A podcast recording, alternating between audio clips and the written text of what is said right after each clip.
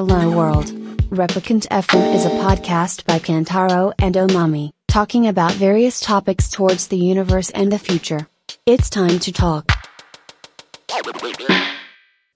なんかオーストラリアで彼女とかできなかったのいやー、できましたよ。お Tinder で。Tinder で。いや、もうそりゃ Tinder ですよ。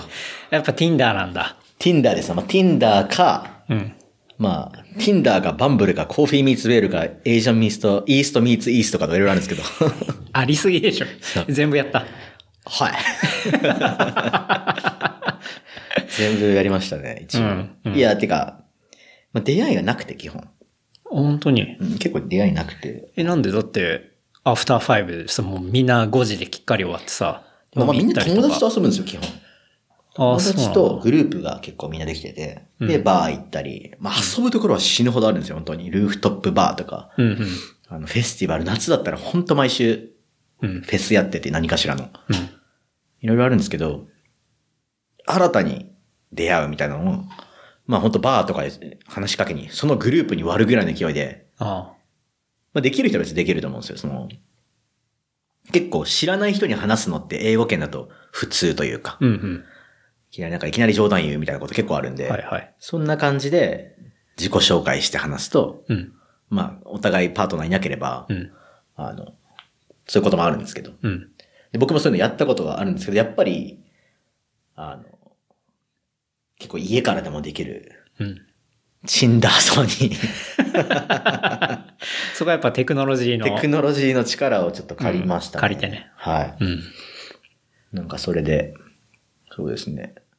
お二方、あ、本2当年間で付き合った方は、おいいねはい。うん。ましたね。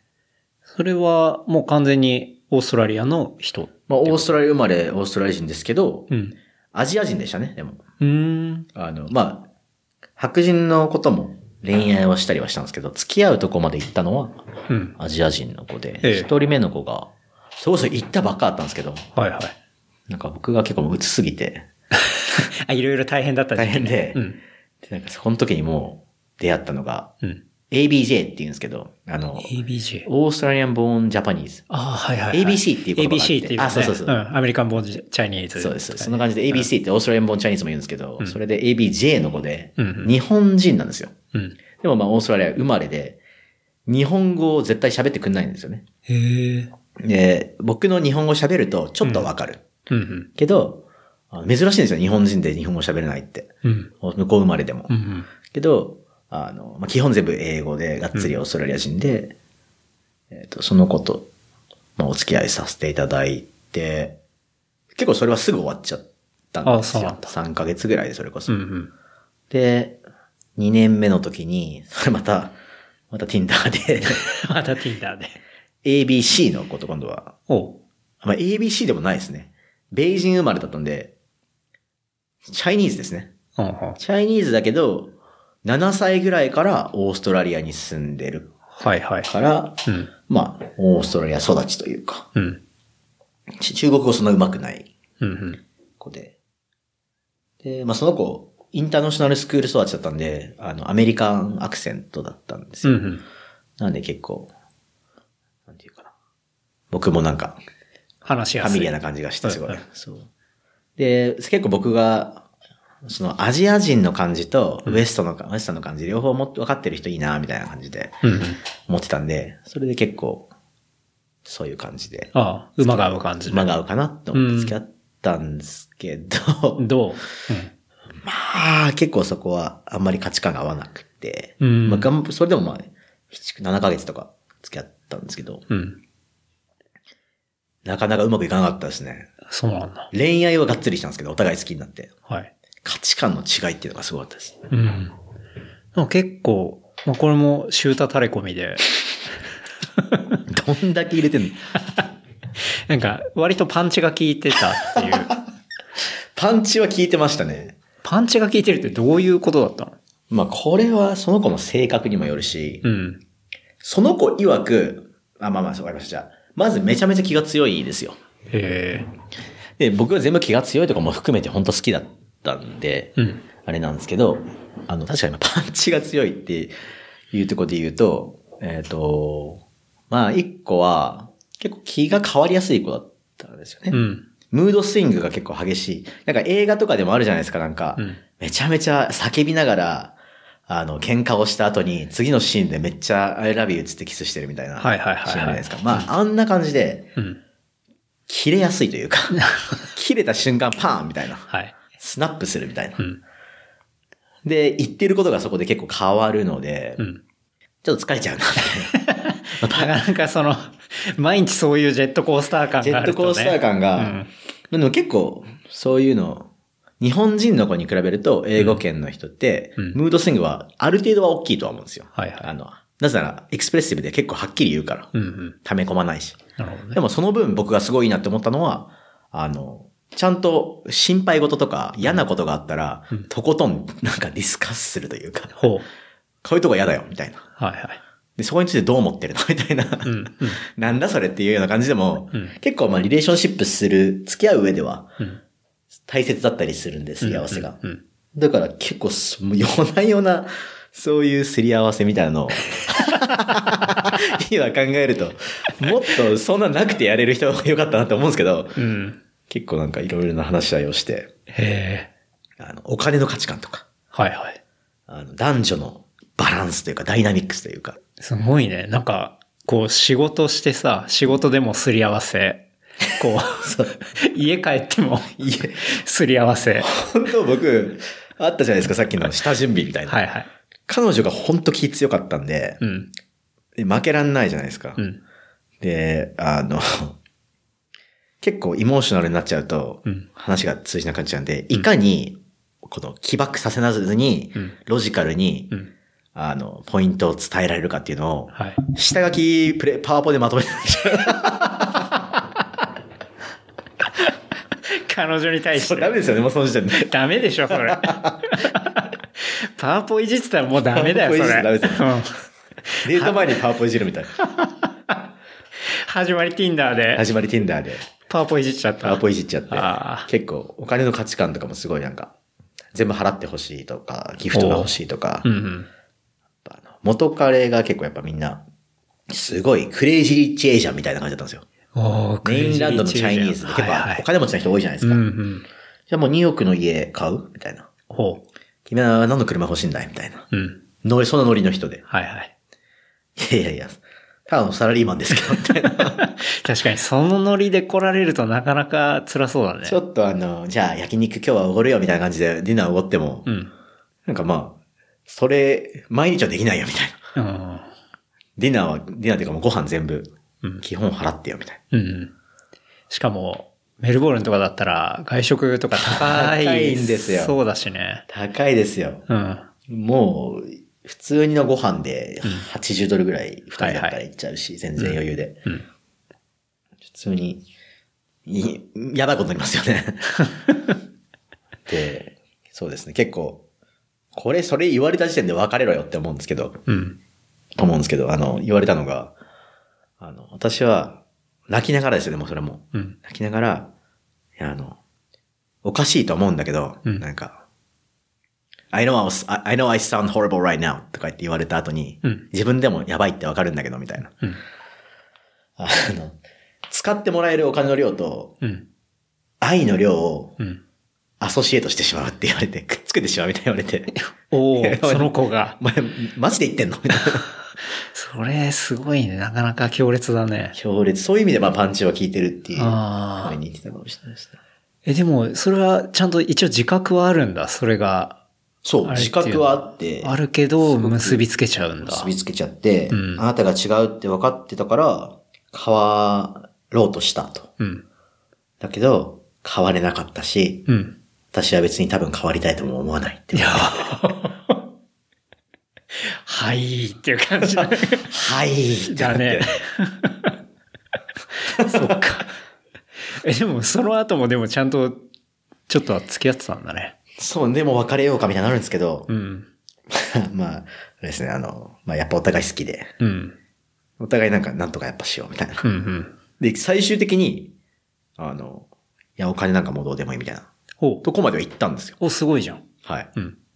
もうすごいお金 driven な子だったのお金 driven。で、なんか私より年収が人低い人は私の時間に値しないわ、みたいなことを平気で言っちゃうというか、結構年収が、あれなんですよ、あの、あ若いのにうん、 construction engineer で、はいはいはい。 construction ってオーストラリア、すごいインフラがまだこれからなん作ってるというか、その construction 系の。へめちゃくちゃディマンドがあって、新卒1年目で1200万ぐらいもらえるんですよ。マジで？そうなんです。すごいね。だから結構、まあ、もう、悪くは全体言いたくないんですけど、好うん。きだったから、あの、私のボスは、まあ、2000万とかもらうから、うん。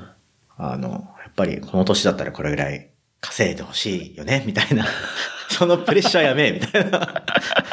年下の子だったんで。うわ、すごい直接的だ僕ね。もう30になる前の年じゃないですか。うん。30だったらやっぱいくらぐらいは欲しいよね、みたいな。ほう。それを言うな、みたいな。はっきりしてるね。はっきりしてるんですよ、すごく。うんまあ、潔いし、まあそこまではっきりされたら、ね、まああっぱれっちゃあっぱれだけど。あっぱれはあっぱれでしたけど、もう自分と会ってないことは分かってたので、うん。まあそこも、まあ言って、あの、会ってないよねっていうう。ん。で、その上でどうしたかっていうのを二人でまたディスカスして。またディスカッション。それでもディスカッションして解決することじゃないけどね。結局しないので、うんまあそうですよね。結局、まあ好きだからっていう気持ちでなんとか付き合っちゃってたとこはあって、うん。恋愛ですよね、完全に。はいはい。でも最終的に結構向こうもやっぱり、もうあの、まあ、別れるかもみたいなところを経てからは、うん。あの、一緒にいれればもうそれでいいみたいなところまでは行ったんですけど、うん。でも、もう僕がオーストラリアを離れるっていう決断をうん。12月の段階でしたので、うん。去年の12月にもうん。お別れすることになるほどね。なり。うん。まあでもすごい、いろんなことを 学びました。今まで付き合ったことない、付き合いしたことないタイプの人だった。タイプだね。確かに。なかなかいない、そうなんですよ。うん。その、オーストラリアからさ、戻ろうって思ったのは、まあそのビザの関係もあってっていうことそれとも。ビザの関係って5月っていうのもありましたし、うん2つあって、えっ、と、1個はもう結構チルなんですよ。オーストラリアって。うん。さっきも言ってましたけど。うん。仕事、まあ5時6時に終わって、はいはい。もうライフめっちゃ楽しもうみたいな。うん。ライフドリブンというか。うん。で、みんな好きな、すごい好きなことやって、うんもう最高だなって思ったんですけど、うん。僕、まだあの、例えば自分が子供できて、家族を一緒に、子供を育てていくってなったら、そこ住みたいなまたって思うんですけど、うんまだ僕何も成し遂げてないなと。ほうほもっと、えっと、仕事もそうだし、う。うん。キャリア、そうですね、キャリア的なところでもっとやりたいことがあるって思った時に、うん。えっと、今の環境だとちょっとぬるすぎるって言ったらおかしいですけど、ああ、なるほど、ね。っていう思いがちょっとあったんです。ちょっとチルすぎるかなみたいな。ちょっと僕結構弱い人間なので、うん。多分、ダラダラしてしまうなと思って。ああある程度ちょっと厳しいぐらいの環境の方が割と自分に合っててステップアップもできるし、みたいなところで考えると、オーストラリアすごいいい環境だけど、なんだろう。ちょっと大丈夫かみたいな感じおっしゃる通りです。あの、周りの人もそうですし、周りの人がもう超チルなんですよね。最高なんですけど。うんもうチルすぎて、これでいっかってなっちゃうんですよ。はいはい。で、たまに日本の友達とかと一瞬帰った時に話したりすると、めっちゃ刺激もらうな、みたいな。はあ、はあはめちゃめちゃ仕事頑張ってて、うん今こういうスタートアップでこういうことやりたいんだよね、みたいな話を聞くと、うん。楽しそうって思っちゃって。うん。なので、一回そうですね、それ、プラスビザのこともあるし、うん。あとはもう一個は、結構、広告業界全体に言えることかもしれないですけど、まあ、マーケティングの業界もそうかな。うんあの、結構いろいろ、メーカーさんとかクライアントさんの方でも。組織チェンジというか、はいはい。組織改革、改正みたいなのがすごい多くあって、うん。結構なんか、広告費、広告に使うアドバタイジングスペンドのとことか、はもっと見直していこうぜっていう動きがすごいあると思うんですよ。うんうんこんなに広告使えない、使わなくてよくないみたいな。はいはいはい。とか、まあそれって基本やっぱりテクノロジー、デジタルトランスフォーメーションとか、うんテクノロジーによる台頭とかですごい変わってるじゃないですか、マーケティングの仕方というか、もう、ね。how we live が変わってるじゃないですか。はい。だからそれによって、まあいわゆるディスラプトされてると。うん。でそれの煽りを受けて、広告会社の方でもすごい組織変更が起こる。はいはい一個は僕のクライアントさんがまず亡くなったんですよ。あ、そうなんだ。担当してたさん、うんあの、クライアントさんが。で、もうま、デパートメント自体なくなって、うん。で、えっと、シドニーにプロモートして、うん。シニアで行かないかっていう話があったんですけど、また変わっちゃうと、うん。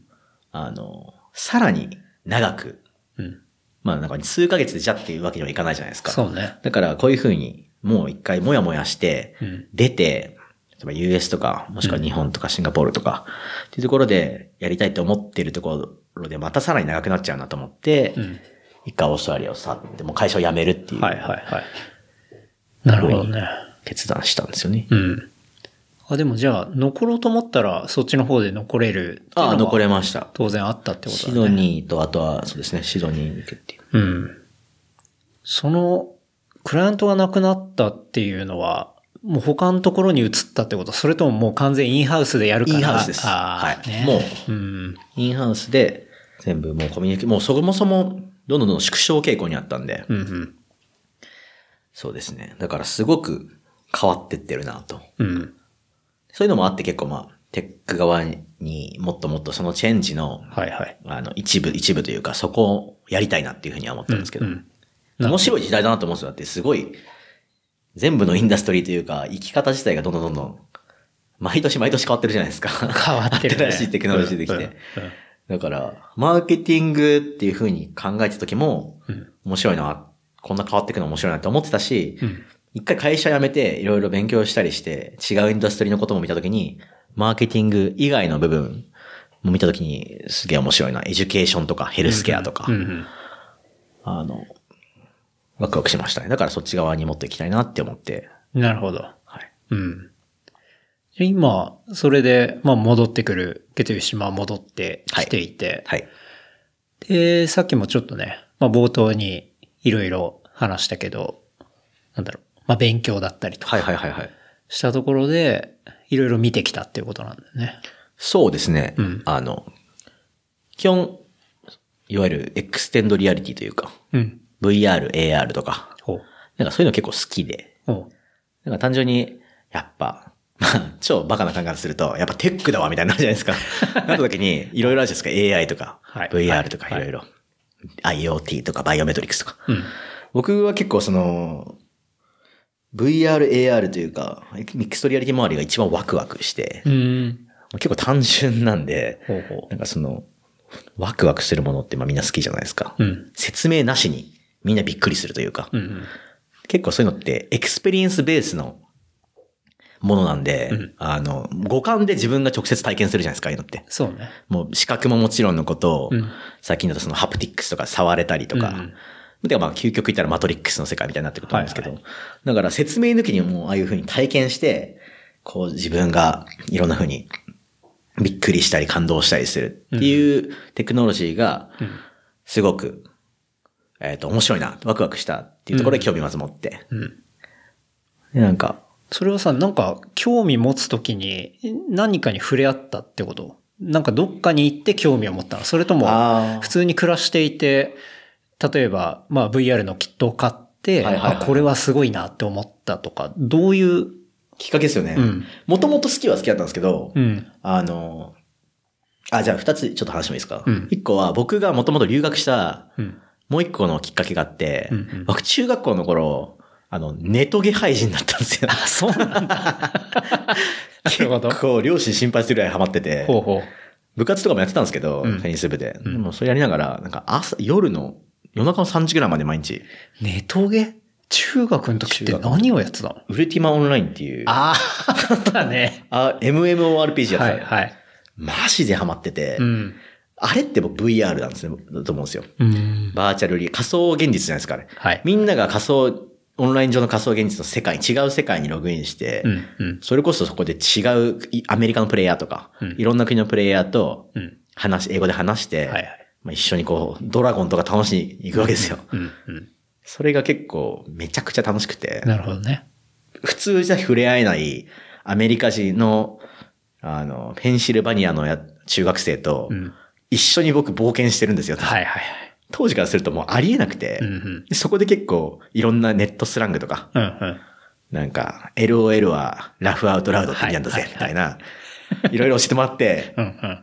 なんか全然英語そんな喋れないのにもかかわらず、あ、スターマンとか言って、How you doing? とか言って、んそれでだんだんなんか、まあ国際交交流の面白さを、そういうオンラインゲームを通して結構学んで、うんうんそこからもっと、あの、さっき言った中学の短期留学とかも行ったんですけど。もともとそういうのって好きだったっていう、コンセプト自体好きっていうのと、んもう一個は、さっき言った彼女さんと、おもともと付き合ってた彼女と、初めてデート行ったのが、うん。あの、VR のデートだったんですよ。あ？どういうこと ?VR のデートって何、これ結構衝撃で、んあの、ゼロレイテンシーっていう、うん。メルボルン初のはい。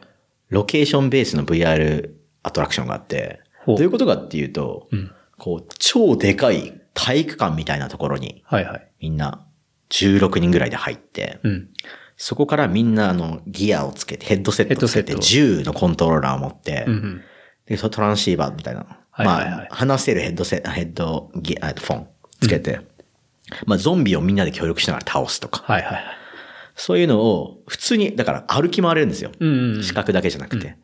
で、もうやっぱ歩き回れると、没入感が半端じゃなくて、なるほど。これは面白いと。ゲーミングはもう変わるなって思って。うん。うん。でゲーミングだけじゃなくて、僕ワークアウトとか、そんななんか走んのとか嫌いだったんですけど、もともと。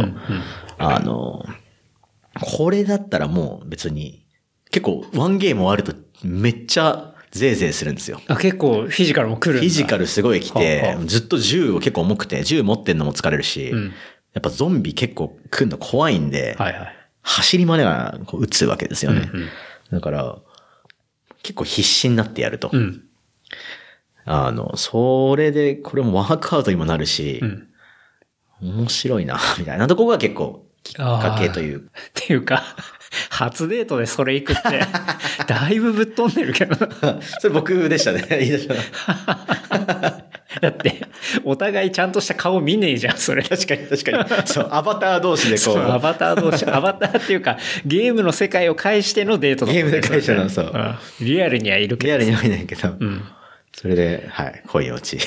ええなるほど。じゃあ、原体験としてはその中学の時のオンラインゲームがあって、そうですね最近のテクノロジーアップデートされた、その、一緒に行ったデータの、デートのところで、うんあ、これだっつって。そうですね。こんなんなってんだ、みたいな。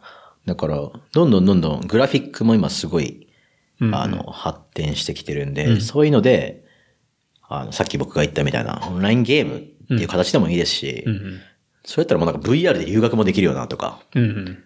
そうね普。通にクラスルームを再現できるじゃんとか思うし、あの、可能性は無限大だなっていうふうに、とこから結構、そういうのに興味持って、うん。今回アメリカで、サンフランシスコであの、AWE っていう、うんうん。あの、エキスポですね。うん。何の略なんだ ?AWE。AWE は、なんだっけな、あ、AW、えっとね、あれ、なんだっけ。僕、ボランティアまでやってたのに。AWE は、えー、あ、これだ。Augmented, Augmented World Expo。なるほど。なんで、うん。まあ、拡張、拡張の。拡張された世界のエキスポってことですねそうだね。あの、なんで、エキスポなんですよ、基本的には。うん。うんだから、いろんな企業、すごいそれこそ Facebook とか、うん。うん。大きい企業、もう Google、あの、サムソン、PS、PSBR とか、はいはい大。きい企業もあるし、スター、いろんな世界、いろんな世界、いろんな国のスタートアップうん。が僕らもヘッドセット作りましたぜ、みたいな。はいはいと。か、こういうソフトウェアありますぜ、みたいなのをエキスポで展示する。はい。でもピッチもあって、スタートアップがインベスターに向けてそこでピッチして、うん。もうその場で決まっていくみたいな。はい。それ投資します。はいはい世界、もう人生変わったみたいな、そはい。の場でなるほどね。とか。あじゃあ結構 VC とかもいっぱい来てる VC めっちゃ来てます。感じだ。うん。あで、エキスポパートと、あとは、いろんなその industry のトップが集まって、うん TED talk みたいな感じで話をするカンファレンスパートと。分かれてて。うん。なんで、結構チケットとかも高くて、うん8万ぐらいするんですよ、チケット。高っサウスバイみたいな。確かにサウスバイっぽいね。ですね。でも僕ちょっとそ、あの、まあ、あの、会社辞めたばっかなんで、うん。まあ退職金をもらったとはいえ、はいはい。あの、ボランティアをやったら、うん。タダで入れるみたいな。あ、そうなんだ。つって。しかもボランティア面白そうだなと思ってうん、やってそれでなんか、あの、若い子たちと一緒に。うん。でもみんな若い子たちも、みんなもう起業家なんですよね。へえ。アメリカ、シカゴで、今僕は不動産の VR で内覧ができる、あの、サービスを立ち上げてとか、うんうん。23歳です、みたいな。若いな、みたいな。なるほどね。そんな感じで、えっ、と、子にサンフランシスコは若い子と一緒にやって、うん。その後シアトルに行きまして、うん。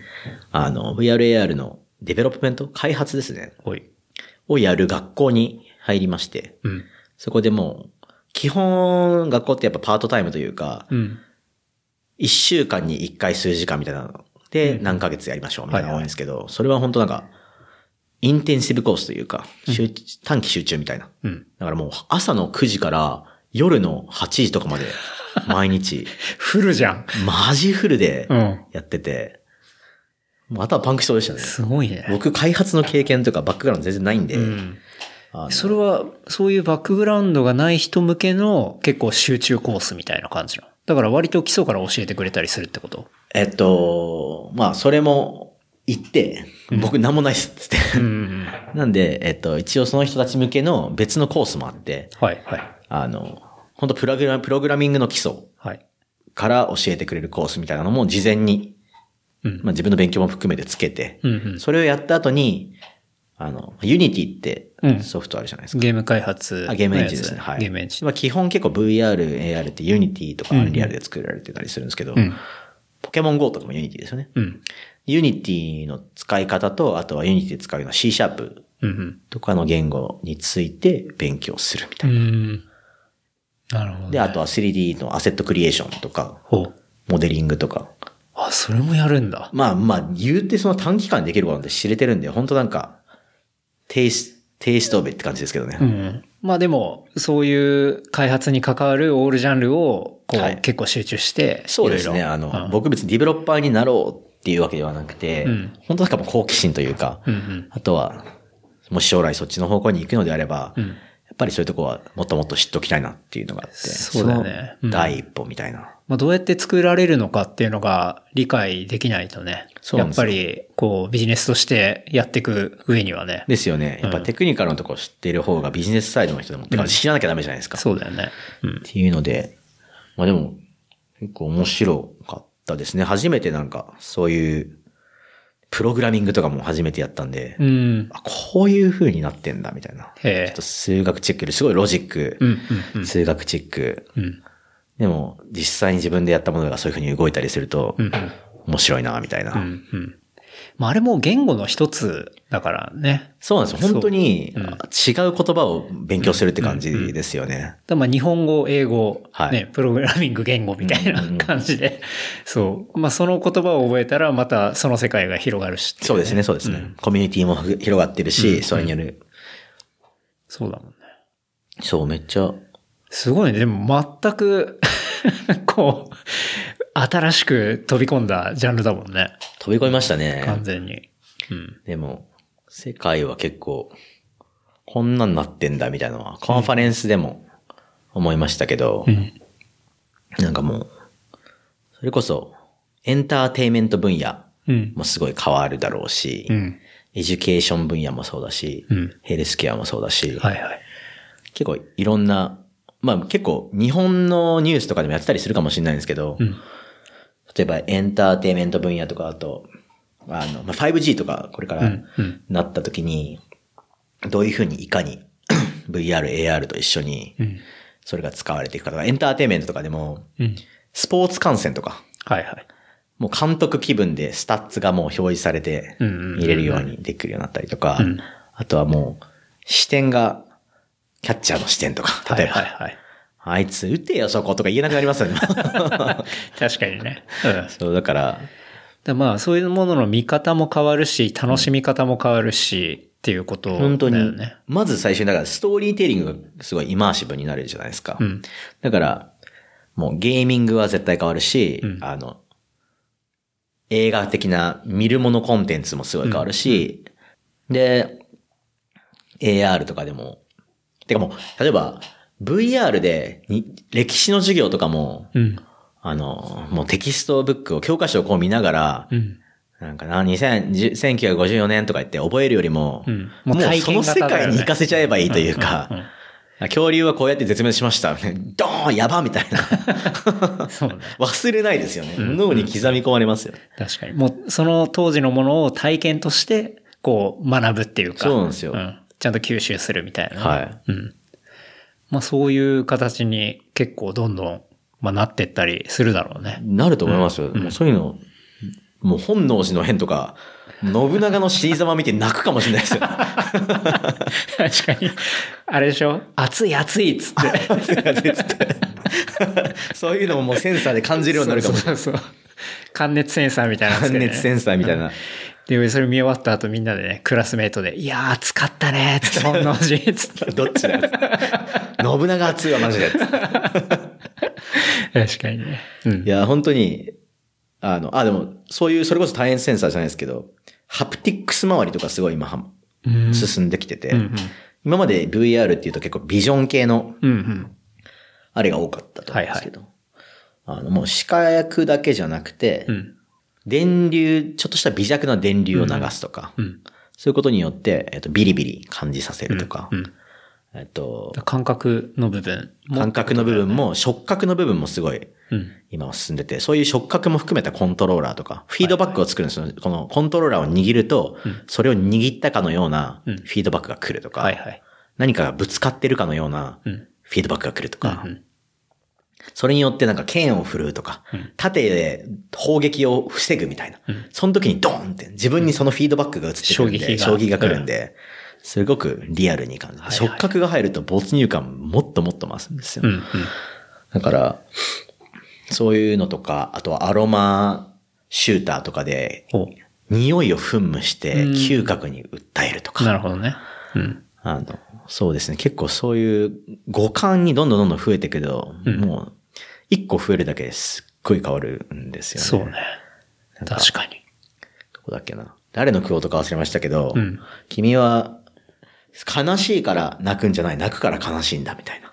おなんかの誰かのクオートがあったんですけど、うん。まあそんなことで、例えばその触覚を利用して、先にゾクゾクさせると。うんうん。その後に怖いコンテンツを見せると怖いと思うとか、ああ、なるほど。ハプティックス先みたいな。はいはい。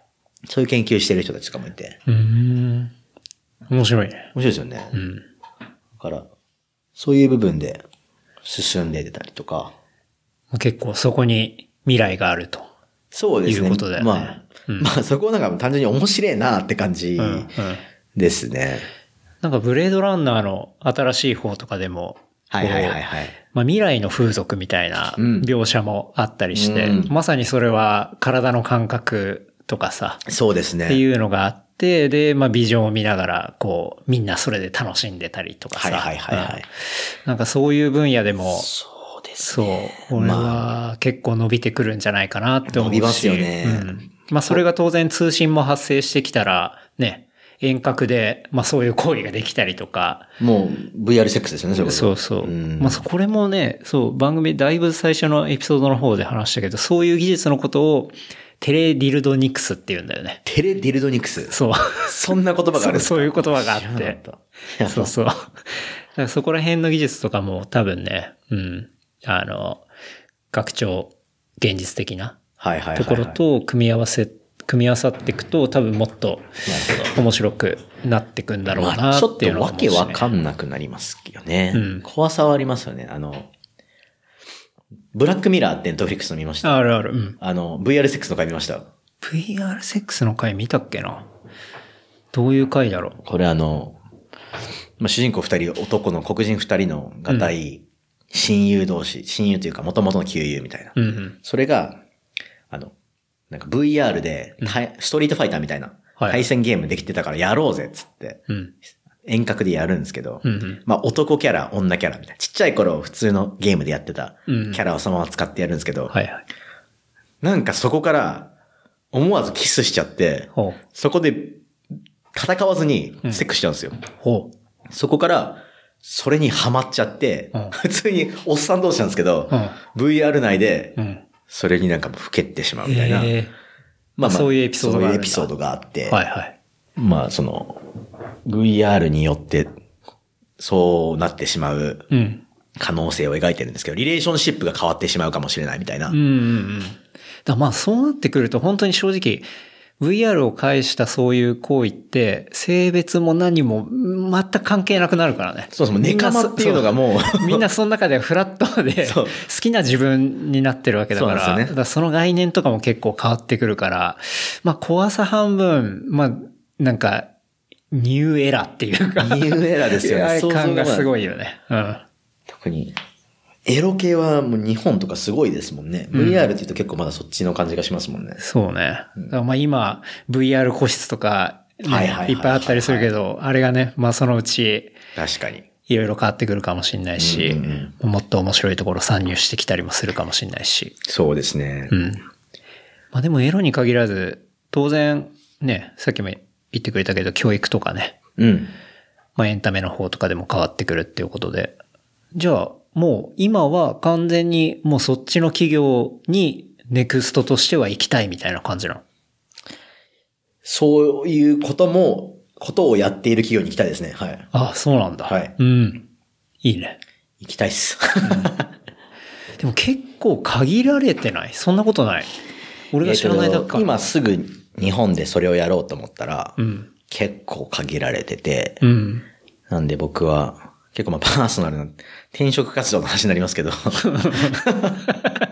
れをポッドキャストでいいのか、いいのかわかんないですけど、まあ言える範囲でまあ、あのそうですね。結構僕は今、長期的に、うん。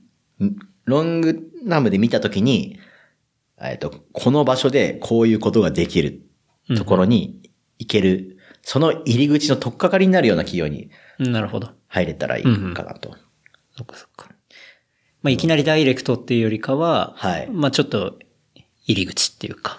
まあその会社には入りたいと思ってるんですけど、急にその僕はバックグラウンドもないし、うん。例えば US で基本そういう開発が行われているところにいきなり US には行けないと。うん。なので、えっと、あまあ、社内。で、そうですね、トランスファーとかも、うん。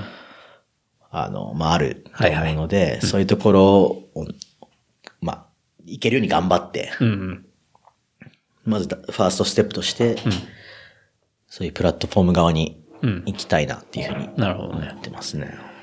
まあでもあれだね、そういうシステムがある、うんなんだろう、トランスファーだったり、ね。そういうのが整ってる会社って、まあそれなりに大きい会社だからね。そうですね。うんそうですね。僕、サンフランシスコとかですごいスタートアップに惹かれたんですけど、うん。ただ結構一周回って、うん。あの、大きい会社ならではのうん。スケールとかインパクトの強さとか、うん。それが彼らだからこそできることってう、んすごい多いし、すごいことやってんな、みたいな。そうだよね。ある程度やっぱり会社に余力がないと、その、なんて言うんだろうな、投資的な部分じゃない？やっぱそういう新しい技術とかさ、はいまだ今すぐビジネスになるかどうかわかんない。まあ、先は見えるんだけど、今今はお金が稼げないかもしれないみたいな分野にお金をがっつり投入できるのって、やっぱそれなりにね、ちゃんとでかいところの強さみたいなのそがないと。そうですね。っ難しいからね。うんうんていうのもあって、こう、結構この1ヶ月、やりたいことが変わったんですけど、うん。うん。それでようやく固まったので、うん。うん。これから、そういうことしようかなと。就活をしていく。そう。ゆうすけはね、今、だから就活をしようとしているだから、今のところは、昨日始めましたね、就活を。今のところは無職ってことでいいのかな？今は、はい。今学生ですね。あ、学生？僕実はあの、シカゴの、 University of Chicago の学生なんですよ、実は。今？はい。あ、そうなんだ。去年、去年からずっと。遠隔であ、その、勉強をしていて、なるほど。あの、まあ certificate program があって、うんうん。あの、それはさっきの VR とかとはまた別まあ全然また別？で、それデジタルマーケティングはいはい。と integrate communication ってやつなんですけど、なるほど。まあ単純にそれは、コミュニケーション以外のもっとマーケティングのことを勉強したいな、みたいなところから、うんうん。結構オーストラリアが、まあ、チルだったんで、はい。アフターファイブでもっと遊ぶだけじゃなくてうん、勉強したいなみたいなとこから、インプットしてえなと。なんか、そうですね。いろいろエッセイとか書いて、うん。あじゃあ、あアドミッション OK ですみたいになって、始めて、今もまあなんか、実は今夜もこの後、夜の12時から授業なんですけど、ええ時差があるので、授業が夜中なんですよ、こっち。そっか、しかもそれ、ライブストリーミングとかでやるってこと？それでもうがっつりなんで、普通に授業に僕はウェブカメラで参加するみたいな感じで、ていうことだ。シカゴとかニューヨークの子たちと一緒にグループワークとかしながら。やっていくのを。そうなんだ。そうなんです。だからサタデーナイトが楽しめないんですね。本当だね。えそれは週何回ぐらいあるの？いや、授業自体は週1回なんですよ。あ、週1回なんだ。でも、でその間に、うんえっと、課題が、はいはい。その授業に関しては授業1回で課題が、まうん。あ、アサイメントがあったりとか、はいはい。いろいろこれをリーディングいっぱいこれ読んできてね、とか、うん。でも、そのウェブカメラの授業が土曜日の12時なんだ。土曜日だったり、まあ、授業、いくつか授業取れて、うんうん僕が今やってる授業は、ちょっと就活もとも思って1個にしてるんですけど、うんうん。それはなんか土曜日で、土曜日の夜。みんなは土曜日の朝なんですよ。だから、そっかじゃあみんな今日は、ね、勉強もしたし、うん有権の楽しいんじゃねみたいな。はいはい いや、もうサタデーナイト終わったわ、みたいな。こっちはもう日曜日しか残されてねえわそうあゆうすけっていうごめんみたいなうんうん。なるほど。え、それは大体いつぐらいに、こう、卒業する予定なの？それは、えっと、まあ、僕次第のところあるんですけど、うん。自分、授業取れるの結構選べるんで、うんうん。今年中に卒業したいなと。だいたい1年間、はいはい。1年半とか、うん。今年に卒業したいなって思ってます。うん。それまあ、就活して新しいとこ決まったら、まあ、今年いっぱいはじゃあ、それも続けてみたいな。かそうですね、それも、一緒に並行してやっていけたらなっていうふうになるほどね。思ってますね。じゃあ今学生だ。学生さんだ。そう、ニートとならないようにちょっと一応、education には入っておこう。確かに。この最初の紹介でさ、はいその、まあ、2年勤務した後、退職、帰国、そして今はニートって言いそうになったからね。もう、 credibility なくなさすぎて切りますよね、もう。そのポッドキャスト。いや、逆に何があったんだろうって聞きたくなるかもしれないけどね。うん。そうですね。でもね、あの、学生すごく良かったって思います。あのうん。退職して、こう、旅行して、うん。ニュージーランドとか行きたかったとこ行って、うんやりたかった勉強して、うん。それによって、あの、視野の広がり方が半端ないというか、うん。僕、それまでだったら転職会をしちゃ、広告代理店はちょっとあれだから、じゃあ、クライアントサイドの方でメーカーのマーケティングを狙ってみるかみたいな。うん。千万って感じですか？うん。全然、それは悪いことじゃないんですけど。うん。でも、チョイスを持った上でそこにするのと、全然わけが違うと思うので、うん。そこで、いろんな人と会って、えっ、と、いろんなものを見てインスパイアされてからそこに行くのって、また意味が全然違うかなって思うんですよね。確かにね。うん。うん。だからそういう意味で、この3、2ヶ月ですか、うんは辞めてから、もうこの7年間でめちゃめちゃ充実しますよ。一番、一番かわかんないけど、でもそれぐらい、うん。いろんなものに短期間で触れてはいるんで、うん。うん。そこは良かったですね。いいね。ううんん。なんかそれをね、こう、どっかの企業とかに勤めても、そのマインドで、こう、新しいことをいろいろやったりとか、そうですねまあ見るとか、うんうんうんなんかそういうのが続くと、なんかすごいいいなって思うけどね。そうですね。うん、うん。結構それって、まあ、企業に入ってね、仕事で忙しくしたりすると、ちょっと忘れがちな部分になったりするけどね。いや、本当そうですね。暴殺されるじゃないですか。うんだから、僕も働いた時そこ全然見えてなかったし、うん、うん。やりたいなって思って終わるみたいなとこすごい多かったんで、うんうんだから、そこは、その思い切りも必要かな。そうだね。ううんん。やりたいなと。やりたいことあったら、絶対やるべきですよね。うん、うん。なんか今その、ポッと空いてる期間で、いろいろ見た、その楽しい体験があったから、多分ね、なんか次働いてもうん、きっと、そういうマインドで、そうですね。ガンガン外に、ゆうすけ出てくんじゃないかなってそれを思うけどね。忘れないようにしたいですよね。うん。だから結構なんか、働いてるんだけど、就職したけど、海外出たいんだけどね、とか、うんまあ、海外で働いてみたいんだけどね、みたいな。うんうん。結構そういう声聞くんですよ。うん特に相談よくされるんじゃない？だって、ゆうすけはもう実際行って、行ったわけだしさ。うん。なんでいろんな苦労もあったけど。結構学生の、前面接官とかもした時から学生の方からも、人からもそういうの話されるし、うん。現、今のサラリーマンの人からもされるし、うんうん。だからそれを絶対言った方がいいと思うんですよ。まず結論から言うと。うん100億パー。うん。で、いろんなバリアがあるのもわかると。うん。で、なんだろう。まあ、ただ行くだけなら簡単だけど、誰もその、そこまでリスクを取りすぎたくないのもわかるんですよ。うん。だから、もちろんね、それが駐在員として行けたらいいうんうん。し、じゃあ、僕がやったのは外資企業の同居オフィスから違うオフィスに移動するっていうのもできたらいいし、いろいろやり方はあると思う。それもワーホリで行って、そこから仕事を見つけて就職した子もし何かいるし、うん。まあ、留学をしてそこからインターンをして就職するとか、はいはい。やり方は結構いろいろあると思ってて、あの、そこは、絶対、その、行く前のバリアで諦めずに、うん。あの、絶対行った方がいいっていうのと、あとは多分もう一個は、見えないから絶対怖いと思うんですよ。どんな感じなのかなみたいな。行って、行って通用すんのかなみたいな。うん。僕がそれがめちゃめちゃ怖くて、行って通用すんのかな。うんで、実際さっきの二つの壁で通用しなそうだったかうら、んめちゃめちゃ焦って頑張ったんですけど、だうん。からそれをもっとなんか、こんな感じだよ、大丈夫だよ、行きなよって言える、背中を押してあげるようなうん。教育を、なんか、できたらいいなとか、別にそれは、サイドプロジェクト的な感じで。なるほどね。ううんん。まあ、そういう困難に立ち向かうっていうか、まあそういうのに当たった時にどう対処すればいいんだよっていうことが分かっていれば、うんうん。なんかある程度ね、こう、まあ、こういうことが起きてもじゃあこういうふうにしようみたいなとか、はいはいあとは、なんだろうな、相談できる人がいるとか、うん。困ったらこっちに言えばいいやみたいな、うんうんそういうところがあれば、まあ一旦行ってみても心強いと思うしね。そうですねうん。なんで、やり方は多分いろいろあると思うんですけど、うん。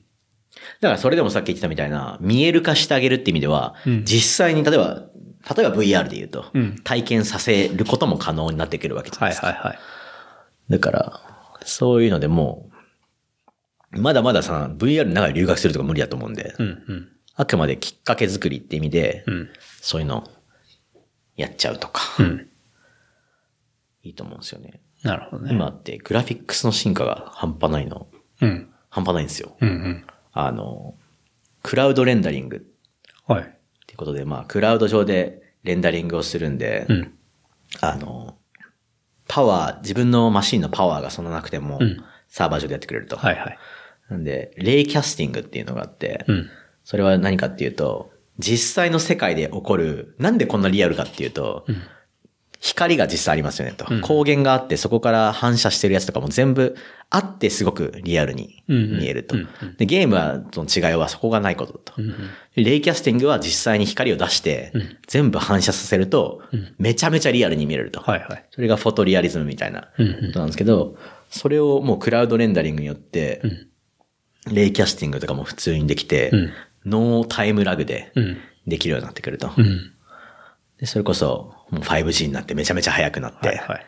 それかな、もうクラ、Google とかも、あの、 Stadia っていううんクラウドの、クラウドゲーミングのプラットフォームを出して、でマイクロソフトも出してっていう感じで、あれもマシンパワーがいらなくて。いらなくなりますよね。でうんクラウドの。もゲーミングも変わるし、うん。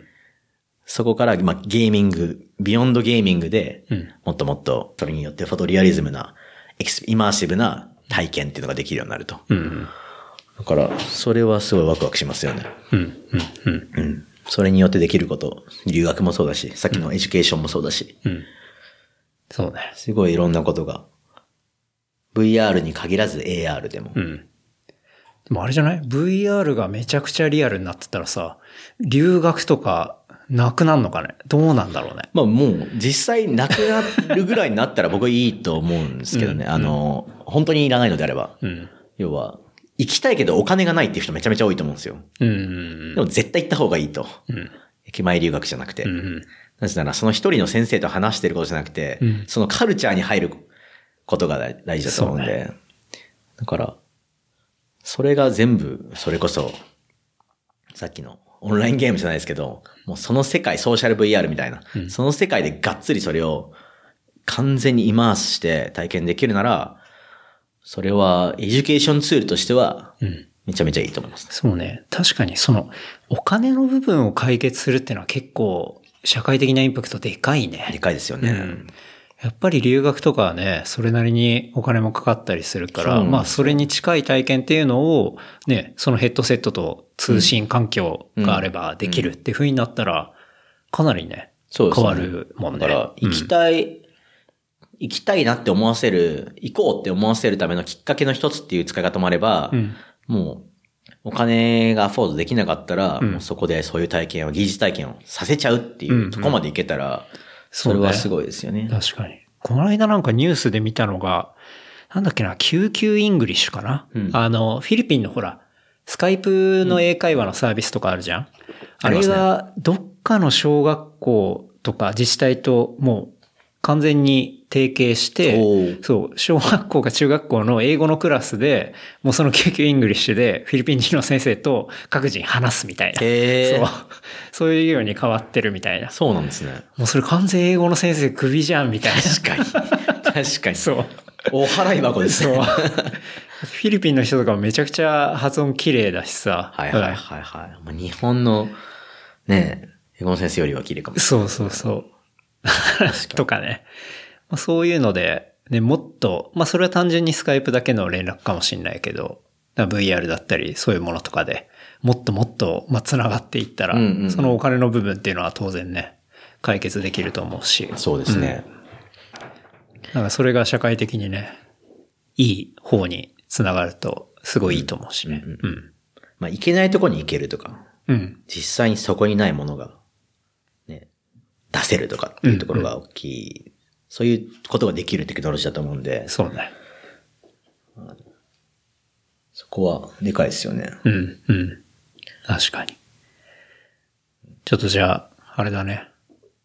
ネクストステップが楽しみですね。はい。うんちょっと、まあ枠何をするかまだ決まってないですけど、でも、ワクワクしてます。うん。いいね。やりたい方向が、まあ、今あるっていうのはすごいいいことだと思うね。うん。うん。なかなかそのやりたいことを見つけるのって結構ね、難しかったりもするし。うん。そうですよね。うん、まあ、生きていくには当然お金も稼がなきゃいけないから、そことのバランスでうんうん結構悩む人も多いと思うし。はいうん。そうですね。やりたいことがもう多すぎて、絞るのが大変ですよね。それは贅沢だよ。うん。すごいいいと思う多。すぎますね。うん。でもなんか結構、絞らないとできないみたいなとこも、うんうん。あの、こう、取捨選択じゃないですけど、うん。取捨する大切さみたいな。うん。でもそういう反面、もう全部やるぐらいの気概で行くことも大事なのかな、みたいな。うんうん。別にもう一つでリミットせずに。うん。例えば education にも興味あれば、うん。こういうこともやりたいし、エンタメでもこういうことやりたいしとかって、全部やりたいと。うん。だったら全部やれる、やれないって決めるんじゃなくて、んやれる人生をどうデザインするかみたいなうんうに考えた方がいいかなって思って、お今はそういう考え方をしてます。いいね。うんうん。楽しみです。また、あれだね。ちょっとして、話する機会作って、いや、もうぜひぜひ。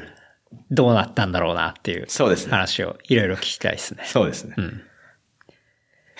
あ、え、ゆうすけそんなことしてたのってなんないように。確かに。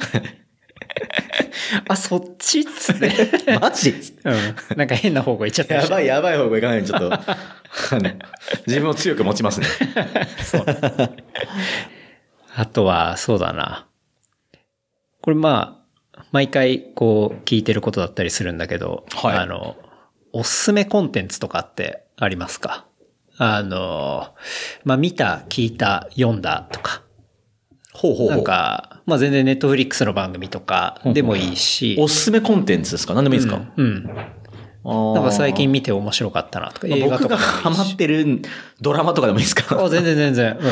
えっと、僕がハマってるドラマは、ブルックリン99っていう、ああ、知ってる。ネットフリックスのコメディのドラマなんですけど、うんうん。まあ、面白いですね。あの、警察署警察署の話だよね。99分書のやつなんで、んナインナインなんですけど、うんまあ、あの、キャラクターがめちゃめちゃ魅力的で、うんあの、あとは20分っていう尺なんで、1話が。うんうんサクサクサクサク、うんこう、朝の支度、歯磨きながら1話見るみたいなぐらいの感じで支度しながら。うん。で結構、あの、ヒューモアの感じも、うん。なんていうんですかね。すごい、ライト、ライトだね 軽ノリだよね超軽ノリなんで、でよし、じゃあ映画見っかみたいな時じゃないんですけど、うんうん。あの、そういうサクサク一個見たいものを持っとくと、うん結構いいムードで一日を始めたりとか、何も疲れて帰ってきて、うん何も考えたくない時にうん、ちょっと流すみたいなはいはい。見方で、僕はすごい好き、ハマってますね。なるほどね。ブルックリン、ブルックリンナインナイン。ブルックリン99。はい。あれってもう、なんかシーズンなんとか出てる感じ？シーズン5あがもう終わって、ほうほえっ、と、僕は4なんですけど、う。うん。6もやってるのかな？うん。あじゃあ結構続いてるってことは、まあそれなりに人気あるってことだね。一回打ち切りになったんですけど、また復活させたあ、そうなんだ。違う、あの、ところに持ってって復活させたみたいな。はいはいはい。あとは、ドラマだともう一個あって、うんまあ今ハマってるわけじゃないですけど、好きなのは、うん This is Us っていう、This is us. そう。見たことないな。多 This 分 is Us っていうアメリカのドラマがあるんですよ。ほう。これはもうあの、感動系ですね、完全に。ほ泣きたきゃ見ろ、みたいな。う。うーん。あの、This is Us って、Us っていうのはこの僕らのファミリー、僕らの家族のことを意味してるんですけど、うんうん。家族ドラマなんですよ。主人公が3人いて、はいはい。その子たちは三つ子なんですね。うん。三つ子。まあ、正確には二人と、えっ、と、養子なんですけど、うんうん。白人の子二人と黒人の子一人の。はいはい。で、その子たちがちっちゃい頃、父親、お父さんとお母さんからこういう、ちっちゃい頃編と大人になってからの三人が交互にこう映し出されてって、はいはい。えっ、と、まあ、その三人の主人公で毎回エピソードが変わるんですけど、うん。まあ、漏れなく毎エピソード泣けるみたいな。ええ感動する。感動しますね。うーん。なんかもう、5分ぐらい泣いてるエピソードがありました、僕。そんなに泣けるドラマなんだ。けますねこれはどこで見れるんだろ This is Us 前は日本で Hulu で見れたんですけど、う。うん。今はどうなのかな？今パッと見るとどこで見れるかわかんないな。まあちょっと見つけてまたはい貼っておきますが、This is us. This is Us ブルックリン99。ないない。そうねあと、まあ、さっき話題出たトレーラーパークボーイズもね。個人的にこれはおすすめですね。はいはいはいはい。うん。あとラスト読んでる本、今読んでる本は、うん。あの、セピエンスっていう本、結構うん。有名。サピエンス全全史かな。あそうですそうです日本語訳だ。やっと読んでるっていう。あ、そう。ずっと見たいと思ってて。あれもう続編も出てるからね。あの、しかもそれテクノロジー系のやつですよ、ね。そうそうそうそうそれを読まなきゃ読みたい読みたいと思ってて、うん。でも読む時間が、読む時間がっていうかなくて、うんやっと時間できたんで、そうだね。あれ、上下間で結構長いからね。長いですよね、うんうんで、それをやっと、飛行機の中からこう読み始めて、ほうほ面白いなと。う。うん。あれも読み終わった感じ？まだまだ読んでるあまだ最中です。読むの遅いんですよ。サピエンス全史ね。あはいれも相当売れたよね。読まれました？俺も読んだ。そう。ユバル・ノア・ハラリ。そう。だね。イスラエルのそうそうそう。あの、なんだっけ、人類学者だっけ？確か。えっ、と、歴史学者で人類学系もそうだよね。やってるっていう感じですね。そう。なるほど。だから、ネアンデルタール人に勝てたんや、みたいな。うんうん。そう。だからもう本当に太古の昔から、こう、現在までっていうのを、まあ、いわゆる本当にサピエンス全史っていうですね。でもなんかやっぱところをまとめ上げてる本。過去を知るというか、どう来たかっていうのを知るっていうのは、うんうん確かに人間の本質を知るみたいなところもあるから、うんうん面白いですよね。うん。まあ、ルーツを知るっていうルねー。ツを知るというか、うんうんその人だけが唯一、その、存在しないものについて話すことができたとか、うんうんうんうん。なるほど、みたいな。うんゴシップをしてうんうん進化したみたいな。うん。なるほど、みたいな。確かに。まあ、ちょっとクリエイティブにもつ、つながる部分ね、すごいつながりますよねうんうん。だから、組織論とかにも多分すすごい関係してるだろうし。そうね。確かに。あれ面白かったな。まだ新しい方は読んでないんだけどね。うんうん。うん。なんだっけなあの新しい本。ほん、あと、デウスみたいな感じですよね。あ、そう、アマデウスじゃなくて、うんホモデウスだっけ？ホモデウスみたいな感じ。そうんホモデウスだ。ホモサピエンスからのホモデウス。そうそうそうそう。機械みたいな。うん。ちょっとそれも読みたいんですけど、うん。読むのが遅いっていう。日本語で読んでるの？英語で読んであ、英語で読んでる。本結構読んだりはする？あんまし。本読むようになりましたね。あの、うん。20代、それでも20代後半ぐらいまで全然読んでなくて、読まずに飲んでばっかりいたんですけど。なんか結構読んでそうなのに。本当ですかでもそこから結構飲むのは好きにうんなりましたね。いろいろ。Kindle とかでいろいろ読んでますね。うん。いいね。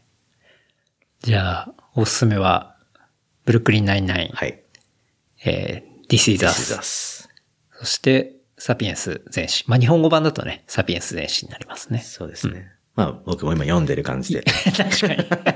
今んとこ。読んでる最中ですが。まあ、僕なんかがレコメンしなくても、ビル・ゲイツとかオバマ大統領が確かに。だし、めちゃくちゃベストセラーになったから。多分みんな、僕より先にみんな読んでるでしょっていう。知ってるわって知話ってるわですよね。だと思いますけど。いや、でも、ありがとうございます。いえいえ。はい。いや、もう、あっという間に、あれですよ。収録時間そろそろ3時間になりそうですよ。あらま。はい早い。早いですね。シュータも言ってましたけど、うん。早いですね。早い。すごい。案外ね、やっぱ、話してるとね、あっという間に行くんですよ。まあ、こう、まあ、ん飲んでるみたいなもんですもんね。そう。飲んでるし、みたいな。確かにね。じゃあ、そんぐらいですかね。そうですね。なんか、あります？言い残したこととか。えっと、そうですね。まあ、結構話しましたけど、うん。まあ話し足りてないこともまあ結構あって、うんうん。あの、特に海外に出たいとか、うん。でも出たいけど、どうしよう、どうしたらいいかわかんないなとか、うんどんな感じなんだろうとか、うん。全然レベル関係なく、うんなんか、あの、まあ、サラリーマンとしてう、ん。こういう海外で働いてみたいっていうこともあるかもしれないですし、うん。なんかもし、こんな感じ、どんな感じだったのみたいな質問があったりとか、うんうんうん。あれば、もう、いつでも連絡していただきたいですし、おいいねうん例えばオーストラリアのことでもいいし、はいはいオーストラリアにこれから行くけどみたいな。うん何か、さあの、海外に出ようとしている人で、サポートがほ必要な人がいたら、僕ができることだったら、もう何でもやるんで、うん。ぜひ、ご連絡を。確かに。いいね。うん。